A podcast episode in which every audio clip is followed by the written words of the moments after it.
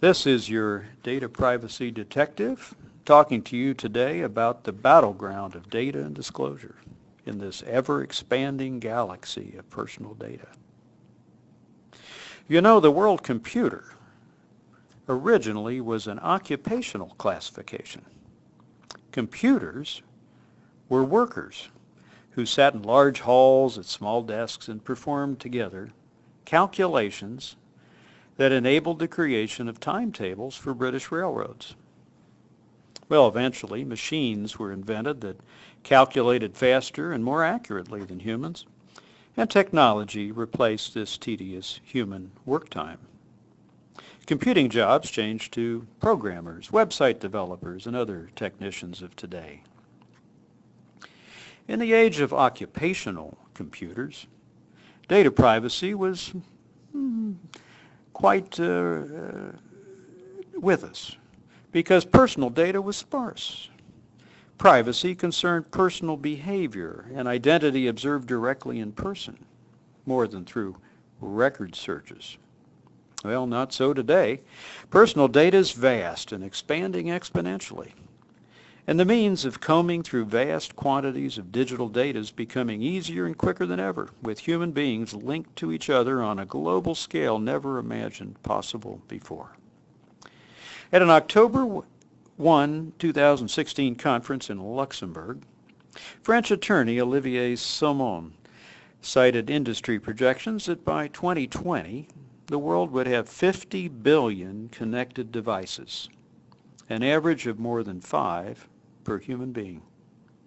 Computers, smartphones, wristwatches, vehicle devices, robots, and other devices will create data and connect it to an expanding galaxy of devices that will be tracking our health, finances, genetics, emotional makeup, maybe even our dreams.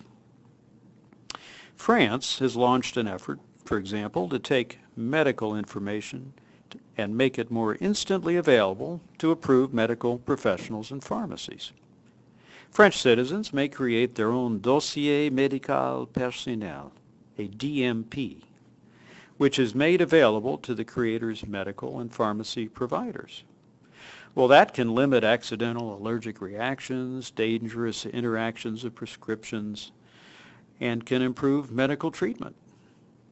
What if you're in an accident? Wouldn't, wouldn't you want the emergency technician immediately to know uh, your medical history to be able to treat you properly?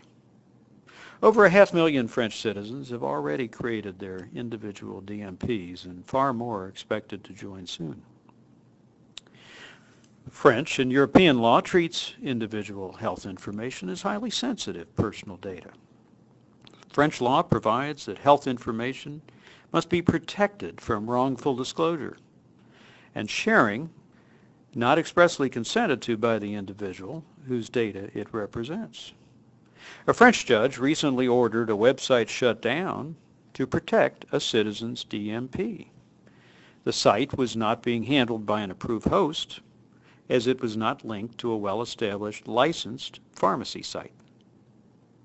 Well, that example shows how both websites are able to search for and secure highly personal data of individuals, and how a government can intervene to delete such information or restrict its use and penalize third parties that don't have express consent to receive and handle the information in accordance with French privacy and other regulatory rules. And on a deeper level, it highlights the risk associated with efforts to harness technology that's intended to provide better medical care for all of us who post our data to obtain valuable benefits. But then we face the risks associated with broad sharing of information we assumed would be made available only to approved medical and pharmaceutical providers. So what's the issue here, technology or the law? Does one lag behind the other? Well, experts debate that one. But the underlying point is that each of us makes these choices for ourselves.